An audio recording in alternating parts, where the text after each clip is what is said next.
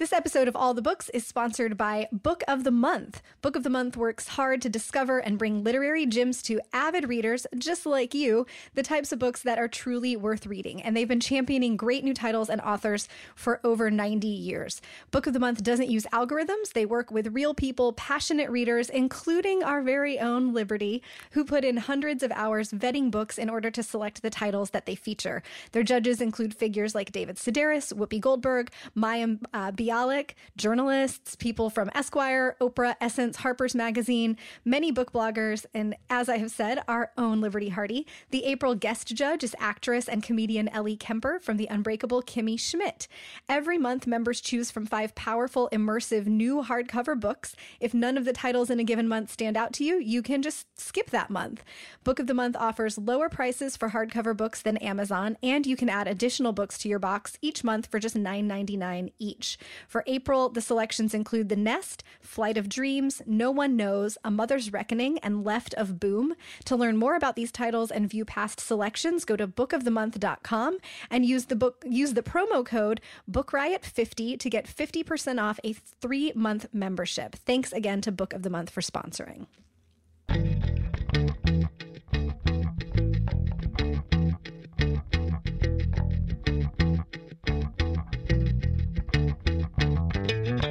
You're listening to All the Books, a weekly show of recommendations and enthusiasm regarding the week's new book releases. This is episode 49, and today we are talking about books released on April 12th, 2016. I'm Liberty Hardy, here with my fellow well redhead Rebecca Schinsky, and we're coming to you from BookRiot.com. What what? Hi! Hey there.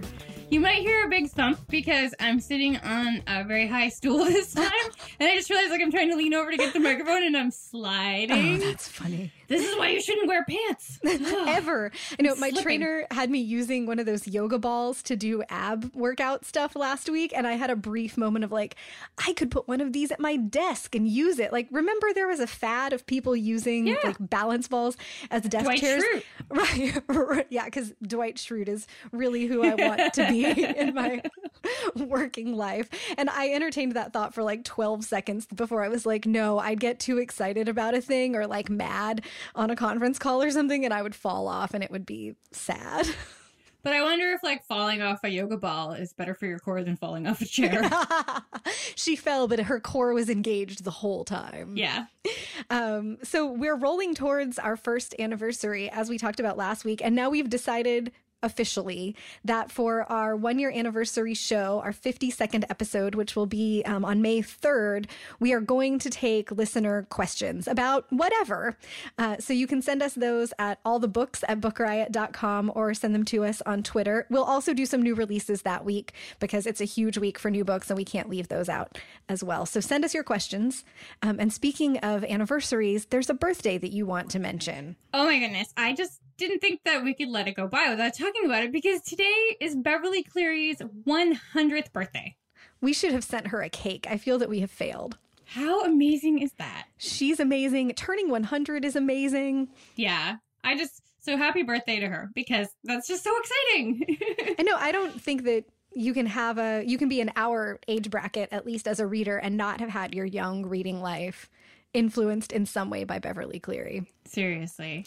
So She's that's a gift. rad. That is rad. Rock on, Beverly Cleary. Um, Speaking of rad, would you like to yes. hear about my first book? I would look at that segue. Yeah, that was that was cheating, really. My first book is called A Murder in Time, and it is by I just dropped my paper. It is by Julia McElwain, and it's so much fun. It's about a brilliant young FBI agent named Kendra Donovan, and at the start of the book, she is part of a raid. They're going into this warehouse to get the bad guys. Everything goes horribly wrong. Several of her team members are killed. She's shot several times. Everything is bleak, horrible, terrible. Bad guy gets away. So she spends several months getting better and she hatches this plot to go and find the bad guy. Um, during this quest to find the villain, she travels back in time. Oh, Like like you do. Um yes, like by surprise, she just finds herself Oh, back yeah. in time. by by surprise. Um, she's on his trail and suddenly she's in an English castle in 1815. Hmm. Yeah. Um, and it's so through like her weird circumstances, they think that she's a servant there to help with this party that they're throwing. I mean, she's immediately like given her quarters and put to work. And she's kind of like, what is going on? You know, because travel back in time, she has no idea what's happening. Um, shortly after her arrival, a body is discovered. And now this is her field. She like she is an FBI agent, like I said, and she does forensic science and studies serial killers. So, body pulled out of the water. She's like, hey, I'm on this. But of course, remember now, like, this is 1815. I saw a t shirt once that said, um, when people ask me if you could go back in history to any time, where would you go? And I say, I'm a woman. Are you kidding? I'll stay right here. And it's kind of like that because she's, she, you know, it's kind of like when she works for the FBI. The men don't want to hear her opinions and she can't you know, speak out of turn because she's a servant. Um, but luckily, the Duke who owns the castle is kind of, he's very forward thinking for the time period. And she starts using her 21st century skills to help them search for a 19th century killer. You know, she kind of, like, serial killers haven't even been named at this point. Like, they're, it's not a term that is common back then. Um, doctors and surgeons were not the same. Like, there were two different occupations. Uh, you know, and the the aristocracy believes that only common people commit crimes, and she's trying to explain to them that all clues lead to one of their own, like in the castle, not the servants, but like one of the aristocracy. Um, it's just it's so much fun, and I really liked how they how the author described how she gets from 21st century to the 18th or the 19th century. Like the the physical description of her traveling in time was really cool.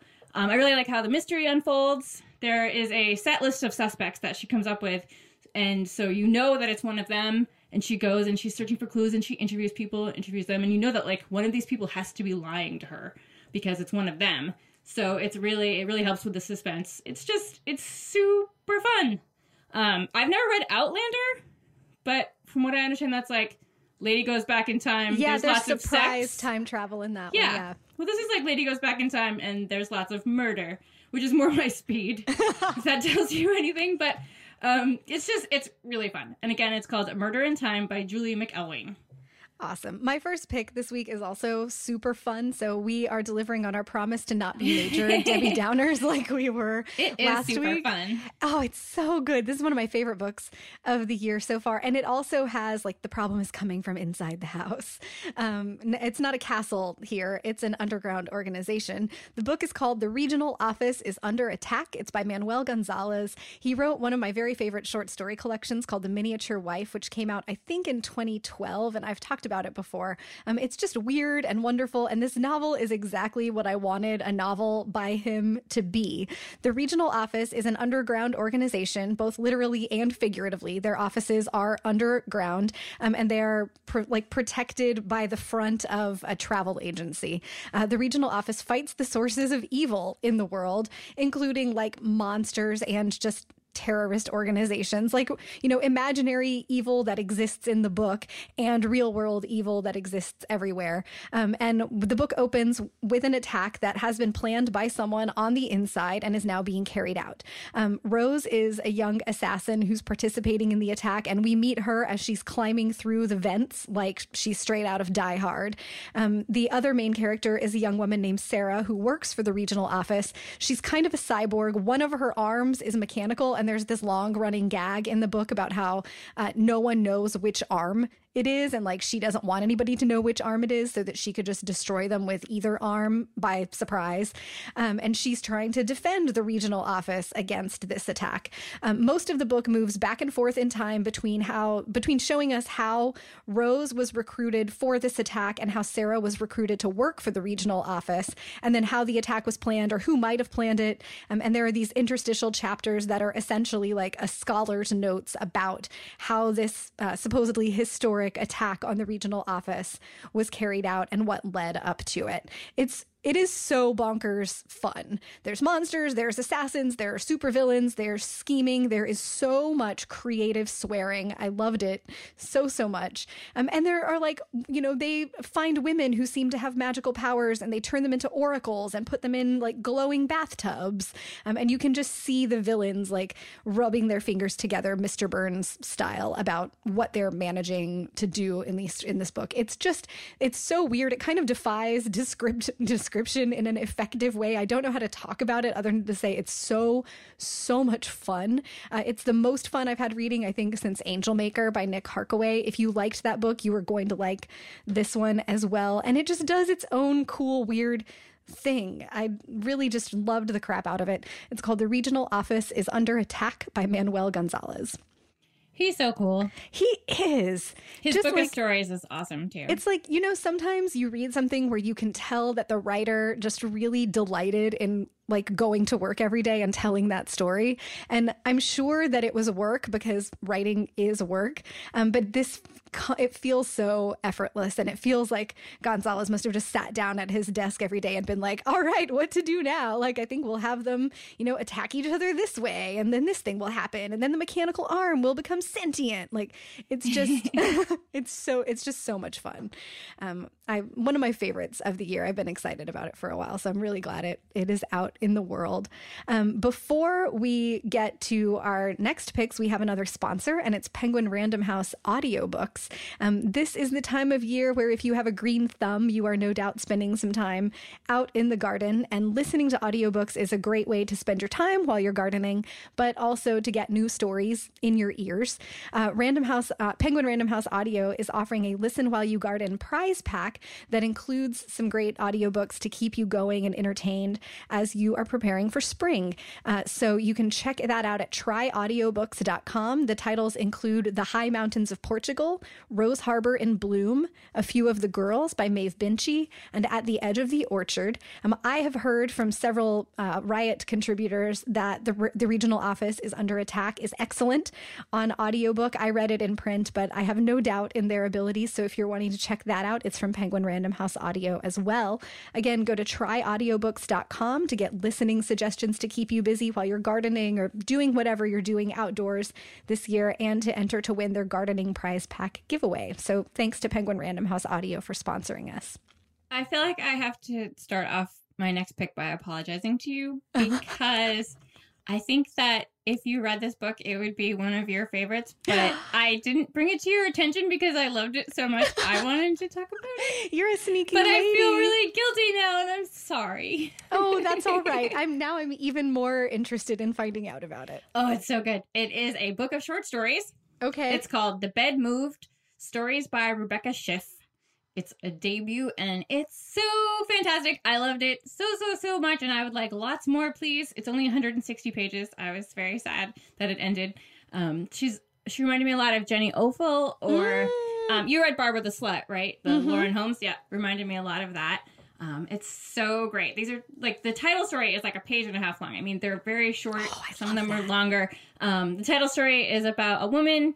It's called again. It's called the bed moved. So the title story, of bed moved, is about a woman. She's kind of detailing how her bed moved in more than one way. oh. Um, there's a story about a girl's father who is really angry that the street next to theirs is going to become a one way, and he starts like sending threatening tapes to the mayor, and he's just really angry, and he wants her to help him petition. Um, there's a high schooler who has her first sexual experience at geology camp. There's a woman who goes to Did visit. they make her bed rock? Oh. Sorry. You're not sorry. There's a woman who goes to visit her mother after her father has died, and her mother is keeping their house kind of like a shrine. Like she's wearing her father's shirts, and she doesn't want to throw out his like computer magazines from 1997. And um, the woman goes to use her father's computer, and she finds a file, like a 30 second video clip that alarms and surprises her. Um, there's a story about a clothing optional resort in California these are all just really funny. Like some like made me laugh out loud. Um, sometimes I wonder are the things I laugh out loud at and wonder if other people will laugh out loud. But like the one about the girl whose father is angry about the road, she's talking about high school and how they're reading like their 37th John Steinbeck novel. and like that made me laugh because that could be true. Oh yeah, Um, that's real. but they're all just like really razor sharp and fantastic but also very tender. Um there's some really there are some really great stories about adolescence and the awkwardness and and love and pain. And and there's some great stories about what it's like to live in new york. Um i was just delighted by the whole thing. And as i said i really wish it was twice as big. Um, you know, I wonder, like, when you say to, to, like, I wish there was more, or when are you gonna write the next one? Authors are like, jeez, because, like you said, writing is a lot of work. But I do, I do, I could use another 50 or 60 stories. Um, again, it's called The Bed Moved by Rebecca Schiff. So fun. I do just love a good, straightforward, funny collection. It's awesome. I will forgive you for not telling me about it sooner.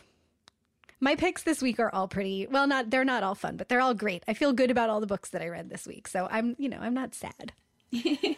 It's all right. My next one is also a, a, very funny book. It's called I Know What I'm Doing and Other Lies I Tell Myself by Jen Kirkman. She is a comedian and a very funny one at that. Um, this is her second memoir. The first one was called I Can Barely Take Care of Myself. It came out a few years ago and it was about being happily and intentionally child free, uh, which is a camp that I am also in. And so I related super hard to pretty much everything in that book about the social baggage that comes with being a woman in your late 20s or early 30s who doesn't have children and doesn't want children and is happy to talk to you about not having children and not wanting children. Uh, and there's a great set, uh, little like piece where she realizes that uh, if she just lets the women who work at her nail salon believe that she's pregnant, she'll get treated better um, than than being judged by them when she tells them that she doesn't have any children and doesn't want any. And I've had like pretty much that experience at a nail salon. So I was like, oh, Jen Kirkman, you're an evil genius. Uh, this new one, I know what I'm doing, is about uh, divorce and about resetting your life, but more so it's about being happily single, about the adventures and disasters that she has in dating, and really more so about what it is to make a big decision about a major thing in your life, like ending a marriage, um, and knowing that it's the right decision for you and continuing to, you know, make the choices that are right for you, even when people uh, don't understand them or don't support them. And because she's a comedian, she does all of this in a really hilarious, fun to read way, and she's just unapologetic about the decisions that she's made. Um, she's firm in knowing that she knows better than anybody else does uh, what decisions she should be making for her life because that's how being an individual works. Um, and it's also just a really great, inspiring example of a person living their feminism. Um, she doesn't want to be up in your choices. She doesn't care if you get married or divorced or have kids or don't want kids. Um, but she also doesn't want anybody else up in her choices. And again, the way that it comes across is smart and funny. Um, she tells these stories as comedians tend to do that are the kinds of things that most of us wouldn't want other people to know we had done or had happened to us, but they're hysterical, uh, and she relates them in a really open, fun way. Um, I I find that there is some like kind of self help without being self help element to Jen Kirkman's writing because it's just like, look, here's me, um, and here's why I do the things that I do, and here's how I feel about being me, and that's um, you know affirming in its own way. She's really fun to read. Um, I've loved her previous works. I'm happy to recommend this one again. It's called "I Know What I'm Doing and Other Lies I Tell Myself" by Jen Kirkman. Thank goodness for that mute button, or it would sound like the Keystone Cops are in my office right now. Like I was listening to you and I was like taping up my next notes and then I dropped them behind my desk and then I knocked some stuff over. Yes, but is your core engaged? I really wish I had been sitting on a yoga ball. Yeah, it would have helped. So, oh, oh yeah, we're talking about books, right? Yeah. What's your next one? I'm so My intrigued by next the title one here. is a fantastic novel called Vexation Lullaby by Justin Tussing. It's T U S S I N G. Um, it's a new book coming out from Catapult. Love them so much. They did Margaret the First, which I talked about a few weeks ago. Oh right. Um, this is a fantastic novel, as I think I already said, about a young doctor named Peter Silver. He is sort of driftless in his life right now after a breakup. Uh, emotionally driftless, I should say. He doesn't actually get out all that much or go anywhere or do anything. His ex girlfriend calls him a mama's boy. He's accused of being a homebody by his best friend, as if there's anything wrong with that. Um, and he this Monday he gets a strange request to make a house call, and he agrees to it. And it turns out that his patient is a famous rock star named Jimmy Cross. Um, one thing leads to another, and he ends up being the doctor on Jimmy's tour bus. And now he's traveling the country with this band. You know, he hardly ever leaves the house, and all of a sudden he's like on the road with a rock and roll band. Um, it's like almost famous, but with a doctor instead of a reporter. Oh okay. Um, kind of, but not really. But still, you know, you get the idea. Um, the other major character is sort of the opposite of Peter, and that is Arthur Pennyman. He is Jimmy Cross's number one fan, and he has not missed a performance in 20 years. He follows the tour around wherever they go. Um, he keeps a website dedicated to his fanatic concert attendance and his love of the band, and he just he's never really settled down. So he, like I said, he's the opposite of Peter. Um, and it's about how these two men play a part in each other's lives, in Jimmy Cross's life. Um, it's about how rock and roll can play an important part in people's lives and how we learn to love through what we choose to love. Um, it has really great dialogue and just a ton of heart. It's really fun. Um, I, I, I loved it. And again, it's called Vexation Lullaby by Justin Tussing. That's such a good title. Yeah. All right, we've got our final sponsor. You want to hear about it? Yes, I do, please. Cool. Uh, it's called Send Me Swooning. This is a new monthly literary romance subscription box. Send Me Swooning will send you sassy, sexy literary romance novels each month, along with three to five bookish items. Their very first box is going to ship in May, and it has a classic romantic heroines theme. So if you can't get enough romance books in your life, you can sign up for Send Me Swooning's monthly subscription. Prices start at $30.99 each month plus shipping. Um, so you get a three or month subscription and you'll get to save money when you do that. All the books listeners will receive a 10% discount off your first month. Um, if you're looking for a Mother's Day gift for a romance reader in your life, this would be an excellent way to start. And of course, again, you'd get your 10% all the books uh, discount. If you want to subscribe or buy this as a gift for someone in your life, go to sendmeswooning.com. Use the code all the books to receive a 10% discount off your first month. Again, that's sendmeswooning.com. Prices start at $30.99 plus shipping for one month, and you'll get 10% off with the code all the books. So thanks again to them for sponsoring. Yes, thank you. All right. So my third pick this week, here's one that I'm really excited about. Me I've been. I always want to read more YA and I never do read more YA, but this one I just couldn't ignore. It's called A Fierce and Subtle Poison by Samantha Mabry. It's new from young uh, from young adult Algonquin. It's from Algonquin young readers. Words are hard. Uh, and it has one of the most beautiful covers that I've seen in a long Oh time. my it's this like yes. deep, rich green, striking cover covered with plants, and you're about to find out why. Um, the main character is a 17 year old boy named Lucas. He lives in San Juan. His father is the rich white guy who runs a bunch of the hotels in town, and he and his father are both kind of detested, mainly because his father is detestable. Um, but Lucas is trying to be a good guy. Dead girls start washing up on the beaches of San Juan, and Lucas is trying to figure out what's going on. Um, he's he has some connections to these dead girls, and he also might be a suspect in the case. He finds that he has unexpected help from this girl who lives at the end of the street.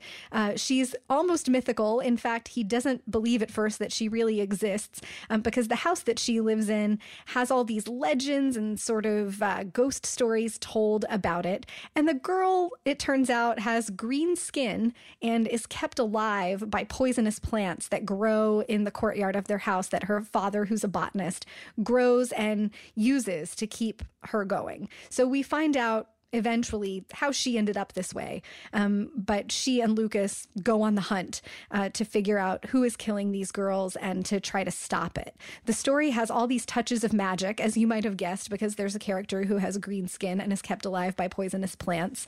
Um, the town also tells these uh, myths about the house that there's someone who lives there that you can write your wishes on a piece of paper and throw them over the wall, and your wish might be granted. That doesn't actually come true, or we don't think it does.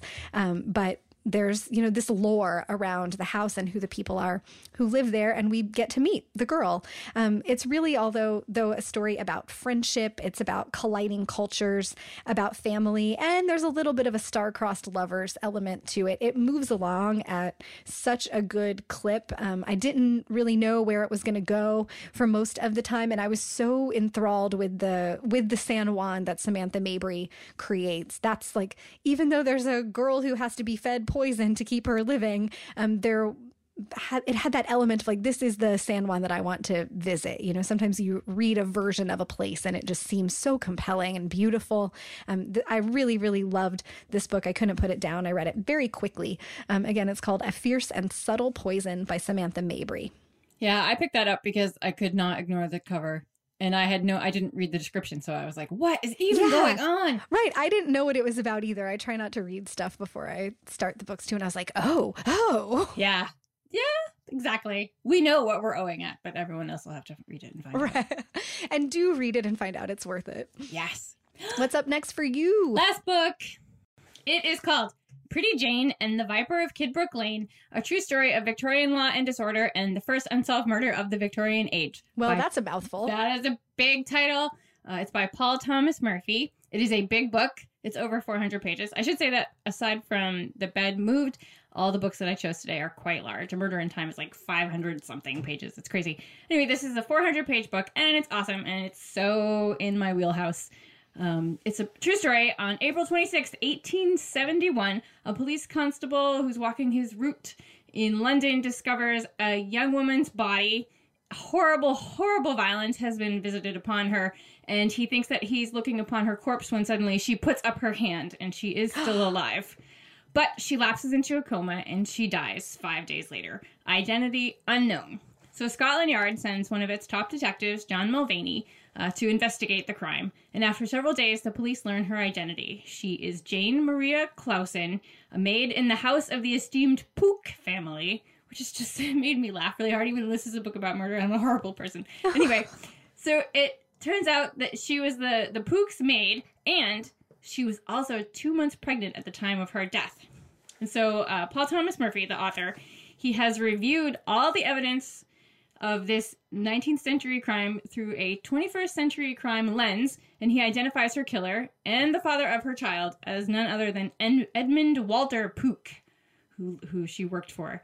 Um, it's just a really cool look at old forensic science against present day science.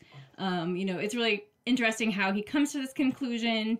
Um, it's also a really fun accidental pairing with A Murder in Time. Like, I read these books sort of almost back to back and was like, oh, historical crime solving, you know. Um, it was really cool. I really enjoyed it. If you like Suspicions of Mr. Whicher by Kate Summerscale, it's a really good book. I also really like, even though it got trashed a lot, um, the Patricia Cornwell book where she said that she solved the Jack the Ripper murders. Like that's a really fun comparison. Um, and yeah, just like super nerdy old murder science. I'm so there for it. Again, it does sound like your wheelhouse. here again. It's called Pretty Jane and the Viper of Kidbrooke Lane. I'm just gonna break it off there. It's by Paul Thomas Murphy. Fun. Uh, my last book is the most serious one of my picks this week, and it actually would have fit with last week's accidental theme pretty well. It's called We Believe You Survivors of, Campus Sexual Assault Speak Out. It's edited by Annie E. Clark and Andrea Elpino. Pino. Um, they are two of the founders of an organization called End Rape on Campus. Um, and this is a collection of essays that are written by survivors of college sexual assault and rape. They're from all kinds of colleges, all backgrounds, you know, all socioeconomic and religious and racial groups, and all different kinds of experiences, both in what was done to them and how they responded to it. Um, more than 20% of women and 5% of men will be will be sexually assaulted while they are attending college. That those numbers are huge, um, and those are only the ones that we know of and can guess based on reporting rates.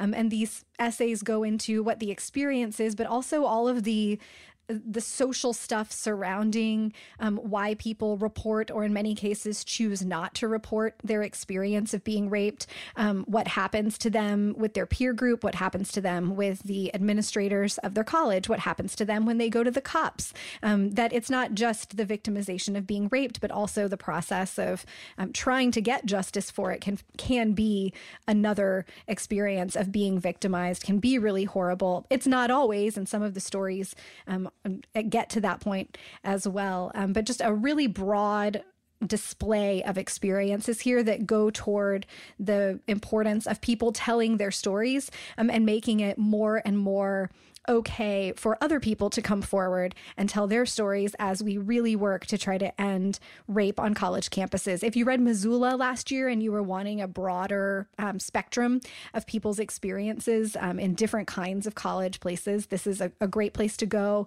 Um, if you've been, you know, just thinking about this issue and wondering about what a breadth of experiences look like, um, certainly not an easy read. It's kind of a gift that the pieces are short and that there are many contributors so that you can space them out. Um, it's difficult material to encounter. But a great book. Again, it's called We Believe You Survivors of Campus Sexual Assault Speak Out by Annie E. Clark and Andrea L. Pino. Okay, so those are the new books this week. Yes. We did it. No one fell off their ball. Nope. and now, what are you going to go read? I'm in the middle of reading The Pilo Family Circus by Will Elliott, which is something that I've meant to read for a really long time because I've heard just bonkers things about it. Um, about a trio of psychotic circus clowns. Okay. Um, and it has a blurb from Katherine Dunn, or not even a blurb, the introduction is from Katherine Dunn from Geek Love, Mhm. um, which is like getting, you know, blessed by a unicorn.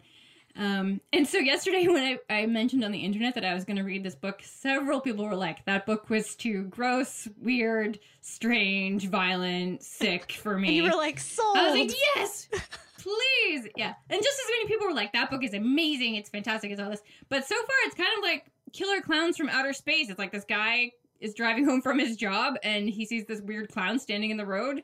And then he's like cursed. Now the clowns have seen him and they come to his house and they wreck his house and they do terrible things to him oh and my his god, this sounds terrifying. it's it's wicked, wicked messed up. And they leave him a note and they're like, if you don't make us laugh in the next few days, you're gonna get it. And you have to like join us now. And it's it's so messed up. And I'm like I'm like a third of the way into it.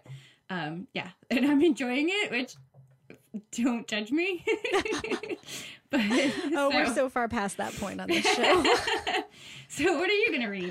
I'm about halfway through The Badass Librarians of Timbuktu by Joshua Hammer, um, which I think we talked about when we were doing our like, 2016 most anticipated titles um, show. It's about the real life librarians who like undertook a heist that the blurb calls worthy of Ocean's Eleven uh, in order to protect really old Arabic manuscripts from being found and destroyed by Al Qaeda. Um, I'm still, since I'm still in the first half of the book, I'm still mostly learning about the history of these manuscripts and how people first started finding them and building libraries to protect them. I'm not to the heist part yet. I can't wait to get there because I love a good heist story. But the history of Timbuktu and of being a real place of learning and of having, you know, ancient writings and libraries at different points in history is fascinating and something that I didn't really know anything about. So I'm just, I'm filled with like, hey, did you know? Did you know? Did you know? I love those Um, books. I know it's uh, it's really fascinating. Um, so I'm looking forward to finishing it. I think it comes out on the 26th of April, so I'll get to talk about it in a couple of weeks. I was thinking about it and I wanted it to be made into a movie, which is not Yes. normal for books. But now I was thinking more about it and I want it to be an animated feature. Oh, I don't know why. huh. But I would yes. So far, I would definitely like to see this as a movie. It's it's really really fascinating, or at least like a one hour awesome thing on the History Channel or Yeah. I hope somebody will do something with it. Uh, so that is our show this week. Uh, thanks to our sponsors, Book of the Month. You go to bookofthemonth.com and use the code all the books to save your uh, to save money there. You get 50% off a three month dis- uh, three month description, a three month subscription. It's a good thing we're at the end of this show. Uh, to Penguin Random House Audio, go to tryaudiobooks.com to get recommendations and to check out their gardening pack giveaway. And also to Send Me Swooning, and that's sendmeswooning.com and use the code all the books to save 10% on your first month of a romance subscription. Uh, you can drop us a line at allthebooks at bookriot.com or send us your burning questions uh, for our first anniversary show coming up in a few weeks. Hit us up on Twitter. I'm Rebecca Schinsky, S C H I N S K Y, and Liberty is Miss Liberty on Twitter. And if you've got a minute, want to give us a quick gift for our anniversary, you could leave us a rating or a review on iTunes. It helps other readers who are looking for book shows to find their way to us. And if you have already found your way to us, you know that there just aren't that many uh, book podcasts out there. So please help us find new friends and uh, leave us an iTunes review. And as much as we would love to tell you about more books out today, we just don't have the time. But you can read about more titles out now in the show notes at bookriot.com slash all the books, as well as find a link to our weekly new books newsletter. All right, happy reading. Happy reading!